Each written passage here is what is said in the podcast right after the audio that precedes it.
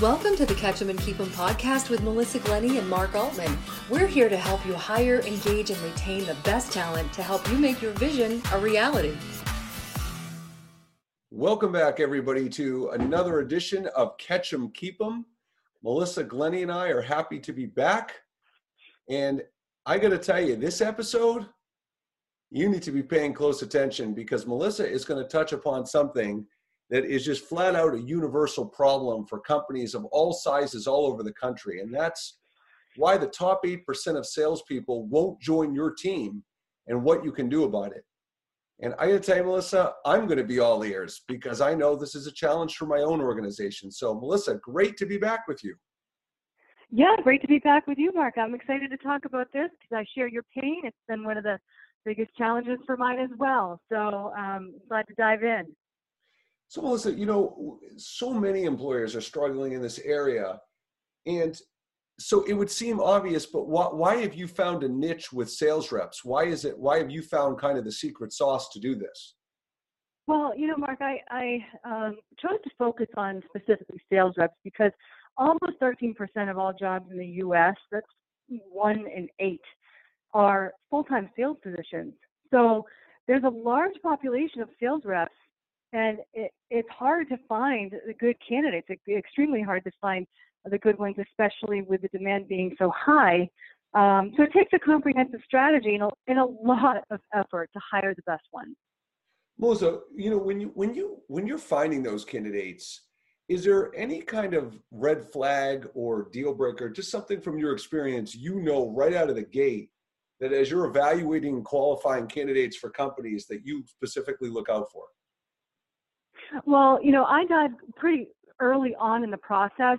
I have um, a, a, method for questioning sales reps, and, and uh, it seems as though I've been able to do it in such a way where they don't know where I'm going. Um, it, it's funny. It, it's really funny in the conversation where I can sense that they've just discovered where I'm going, and they better have been truthful uh, about you know because I'll I'll start out with, you know, what their sales cycles are like and volume and prices and gross profit. And so it's all very just light and like, oh, interesting. Okay. And then, and then when it comes down to talk quota, uh, they, I know I can do math.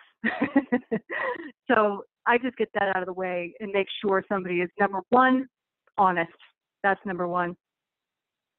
Well, and I and I have to tell you, Melissa, you and I have had a lot of conversations about when when sales reps underperform it can be a multitude of reasons. However, we both have agreed that very often it's because they weren't assessed effectively in the hiring process. So, you know, you you've been on top of that since day one. So talk about, you know, your thoughts on that and how you've approached that a little differently. Well, yeah, I, I think assessments are important. And, you know, you're right about that. Um, I've worked with a lot of companies who hire salespeople based on the soft skills that they observe in the interview. That person's outgoing, upbeat, good conversational um, skills. They, you know, appear motivated and confident. So the hiring managers get excited, and then they don't carry um, on to do their full due diligence. And you know, studies show that I think it's somewhere around 50 or 55 percent of people are making their living in sales but they don't have the right skills to be successful. And I think that that's what kind of comes through, and that's why sometimes it just feels like, you know, for lack of a better way of saying it, a crapshoot when companies are hiring salespeople because you know they some work out, and it seems like an equal amount don't work out, or sometimes an even greater amount don't work out. So, um, you know, I think there's the reason that I focus on the top eight percent of salespeople um, is well, let me ask you this, this question, Mark out of all the sales revenue generated in the United States across all industries, how much of that sales revenue would you say is generated by the top 8% of sales reps? Well, the first thing that came to my mind is the 80 20 rule, but I really don't know. I would have defaulted to that. Yeah, yeah, and and you know, I think I'd I'd be in the same um, in the same boat with you. I, I would go to that too. So the numbers show that the top 8% of sales reps actually are producing 80% of all sales generated. Wow. So I, I think wow. in, in essence, you've got it. So um, that the 80% is accurate. So I know I know that you can do math too, but I just have to state it the other way. That's 92% of sales reps that are collectively producing 20% of sales. Melissa, let me ask so you. Continue, please. I didn't interrupt you. No, no, no. I'm like, so that's the pool, right? So, yep. hence the reason it's so difficult. Well, so let me ask you. You got me thinking when you said that. I feel a lot of companies have a budget for their sales team, and they're they're given certain numbers by whether it's uh, an executive board, whether it's investors, whatever it is, certain numbers that they need to meet. And even with the statistic you just shared, which is really compelling, you know, I wonder if sometimes, you know, companies aren't doing enough due diligence during the hiring process because they just feel like they need to get bodies in there. Because even if those bodies generate 20%, it still helps companies achieve their goals. So, are you seeing companies maybe not do enough due diligence during the hiring process just because they're trying to fill quotas? Well, I think that one common methodology that I've seen um, for you know the last couple of decades is um, companies just kind of uh, understanding. You know, they kind of adapt this this mentality that it's it's a numbers game, um, and so they'll hire four, or five, maybe six reps, realizing they really only need to to retain one or two, and then you know it's you know survival of the fittest. So 90 days or six months, whatever the timeline is, um, they'll just flush out the people who aren't performing as well as the, the one or two that they want to keep. Um, so it's sort of a mud, throwing mud against the wall um, method yeah. of going about it. Yeah, I mean, I think that's really common, and I have a, I have a problem with it because, you know, I think that I look at the there's financial aspects. You know, you're obviously um, paying a lot of training dollars, you know, the time it takes to acclimate, you know, a lot of people to acclimate. And it's, it's not just taking, it's not just the salary of the person that you're paying who's going to churn in, uh, you know, 90 days or, or whatnot. It's the investment of everyone else in the company. Um, and then there's the, the aspect of goodwill and your, your reputation as a company. If you're turning people in and out, then what are those people who are turning out saying about you? And, and now you're hurting your chances of hiring top talent. So um, you know, I think that that's that's why I I highlight that as something that I don't think is an ideal practice. Well, and you know, one of my big curiosities in this call is it, it can be hard enough to attract even decent salespeople, never mind top tier talent. So, how are you able to do that for companies and really get that top 8%? How are you able to pull that off? Well, I think that you know there's there's three things that I would I would speak to on that. I think number one, you, know, I, I heard you say before, and and I completely agree that hope is not a strategy. You know, you, you put out job um, postings and you know kind of hope that the good candidates come your way. You've got to really have a strategy with um, you know strategic partnerships, referral bonuses, recruiting plans. In today's recruitment environment, that means you have technology in place uh, to support the, the, the recruitment. And if if you don't have the technology, then that's definitely something that can be supplemented by having the appropriate strategic partnerships. I'm referring to recruiters or agencies. Um, so I think that that's foundational. Um, and then realize that it's a continual process. It's not an event. So, you know, to, uh, I know we brought up Glengarry, Glen Ross before, um, and and I'll adapt that because I I, I have a, a, a saying in my in my business always be courting and what i mean is always be identifying the top players in your industry or in your market and and essentially be marketing to them and building a relationship with them before you need them so i recommend doing things like um, you know maybe measuring talent pipelines with hiring managers and working it into their compensation as a kpi because you know what what gets uh, measured gets managed. So, uh, for example, having hiring managers have a um, X number of interviews per week, month, quarter, depending on the level of hiring that they need to be doing, uh, and then tying it off with a measurement of the time to fill uh, when there is an open rec.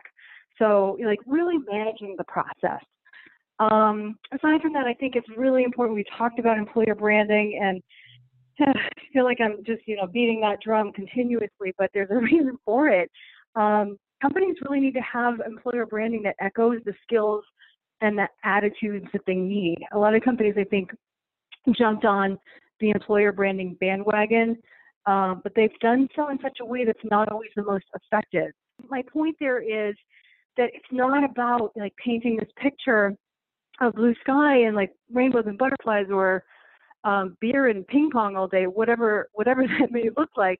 It's really about being honest about your company culture and attracting people who have the, the personality and the attributes that fit that. And to be honest, it, not only do you want to attract your target candidates, you should also be detracting the candidates that will not be the right fit.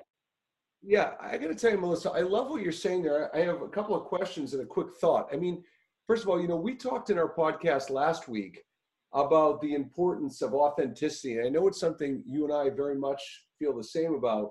And I like the message you're giving because you're basically saying, look, it's one thing to sell or close a candidate, it's another thing to misrepresent just so during the recruiting process they feel all warm and fuzzy because because like your story with the devil at the end of the day what are they actually walking into so i, I think that's a critical point in attracting not only people that will stay but like you said the right kind of people.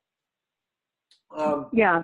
but i have a couple of questions. You know i want to go back to the first thing you said about a recruiting plan. And you know i often comment to companies that when they when they promote leaders from positions of non-leadership they don't necessarily have the requisite skills to be effective leaders unless they get training so my question for you is in the hiring manager hr realm how do how do these people in those positions know how to build a recruiting plan?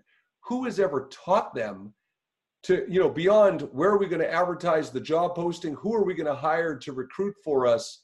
Um, how much are we going to pay? What does the job description look like?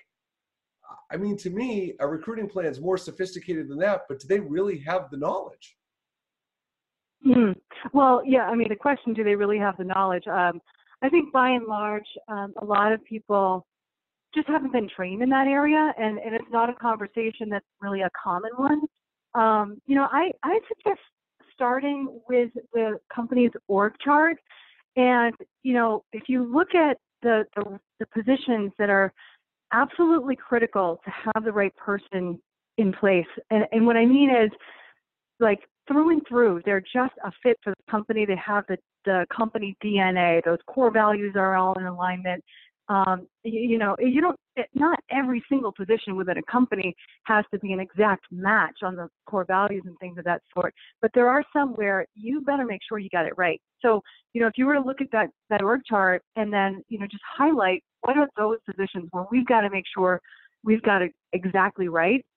And then what, what's the succession plan? How does the succession um, uh, flow? And make sure that you're hiring within the teams so that there's someone, you know, one or two or however, you know, whatever percentage of the team that makes sense, that can be groomed to step into that position, assuming that, you know, you want to be pulling people up through your organization versus seeing them exit. So that's one that's one of the first suggestions that I have and and I don't I don't see that a lot of companies really think um, about recruiting plans in, within the context of succession planning. And I think that's the first the first place is don't lose your good people. Yeah, one other follow-up question, Melissa, to that. I, I often think about attribution. And I'm curious to know how you feel about when you when you find stark talent for companies and they work out, how much credit should you take? And if they don't work out, how much blame should you uh, take, so to speak? Like, how do you? What's the attribution uh, process you you you you use? Hmm. Gosh, that's such a great question. Um, you know, uh, I'd like to say 100% credit, 0% blame. that's great. But uh, yeah, but I, I know that's not the right answer.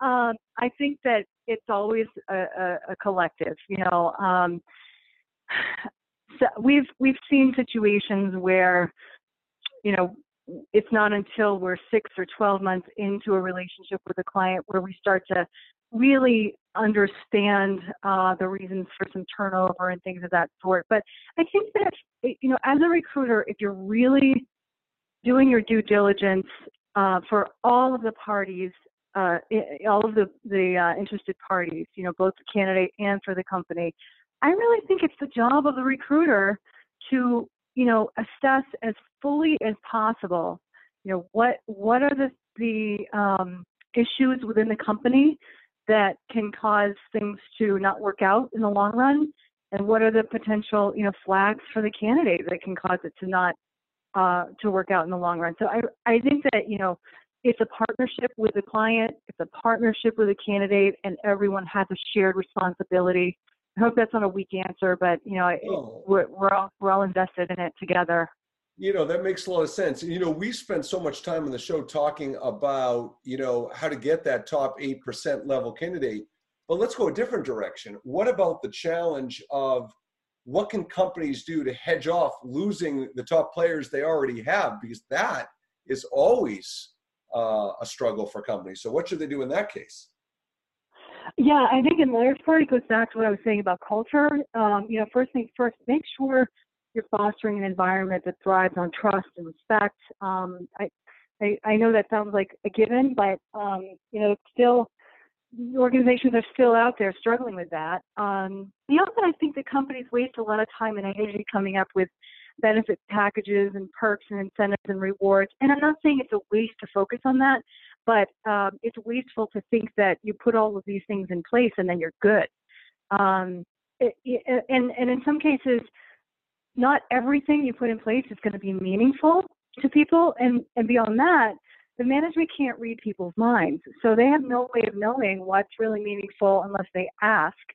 So I say, you know, um, ask early, ask often as life unfolds and priorities change for people.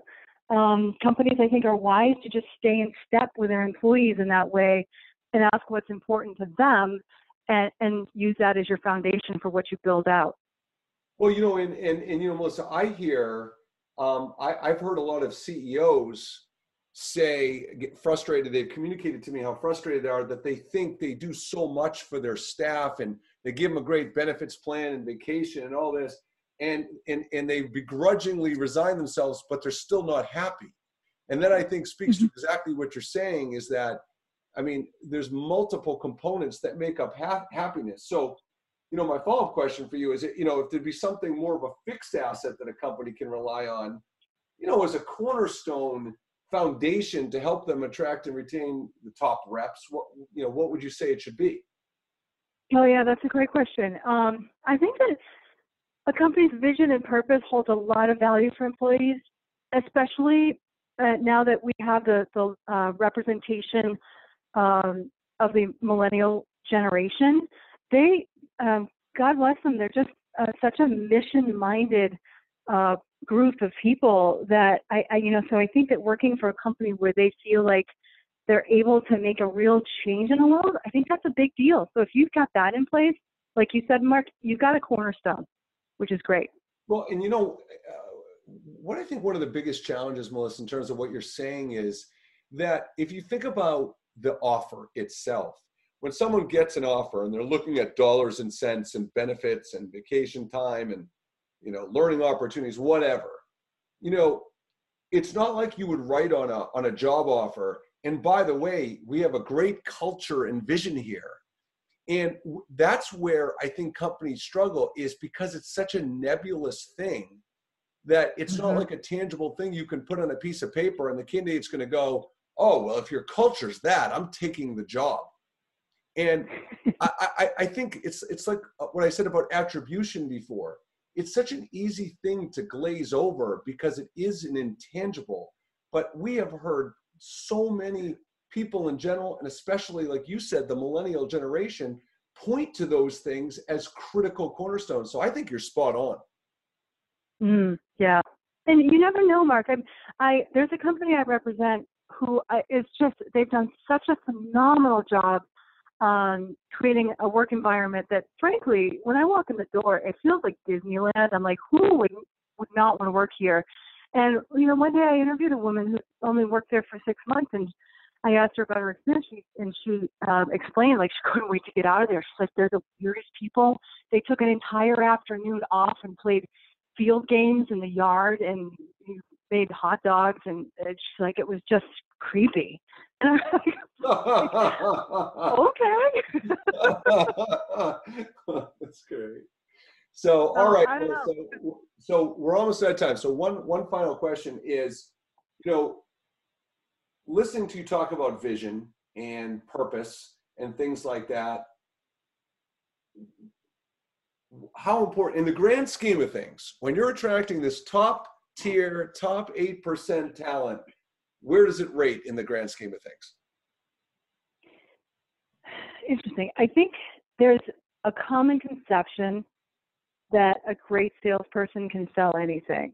And you know, I I recently um, finished reading The Art of Sale by David um, Broughton, and um, he made a point that I had never considered before.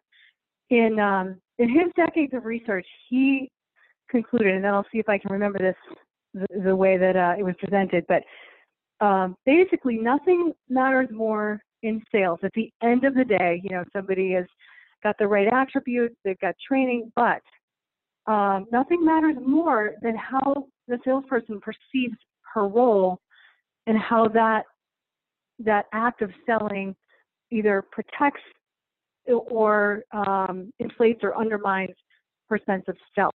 So, um, kind of breaking that down, I think that that is part of the answer to a question of mine that I've had uh, as far as my observation of people being successful in one sales environment and then going to another where they more or less flop. And I, I actually say that I I had that experience personally. So um, I you know I, there was like a missing piece. And when I read um, Philip's work, I, I realized that I really think that that um, that piece of how a salesperson is perceiving what he or she is doing uh, I think that's really important. So that's where you know the purpose and the vision definitely plays in to a person's ability to be successful in sales as long as the other criteria is met there. Well, Melissa, I got to tell you, uh, without being melodramatic, I think that sentence is downright compelling because how a salesperson, perceives her role and how the act of selling protects, inflates, or undermines her sense of self, to me, that is that sentence depicts why so many people don't like sales right yes. because because yes. how they see themselves when they when they do their perceived act and behaving like a salesperson um brings their self-esteem down so i love that i think I, wow that's a i had never heard that that's really a compelling statement wow. So, all right, well, Melissa, thank you so much. I mean, you know, I, I think, uh, you know, last question for me is, you know, uh, everybody's looking for top tier salespeople. So, if if companies are looking to uh, attract and, and really take advantage of your expertise and knowledge, even in a bare minimum in a consulting capacity, what's the best way to connect with you? Oh, yeah, sure. Um, info at franklinprofessionals.com. Um, you know, I'm, I'm also happy to um, hear from people just personally. My direct number is 508 654 6243. And what I often do is just start with it's kind of a triage conversation, uh, totally complimentary, and just kind of walk through the recruiting process and the challenges and you know see where we can um, you know add value and help them to overcome their number one obstacles. So um, yeah, yeah, ha- happy to hear from anybody who might um, be struggling a little bit and see if I can offer up some suggestions. All right. Well, thanks again, Melissa. And you know, if if if any of our listeners have ideas and they'd like to email us different topics that they'd like us to discuss, please do. Otherwise, thank you for uh, joining us for another edition of the Catch 'em Keep 'em podcast, and we look forward to seeing you next time. For Melissa Glenny, I'm Mark Altman. Have a good rest of the week.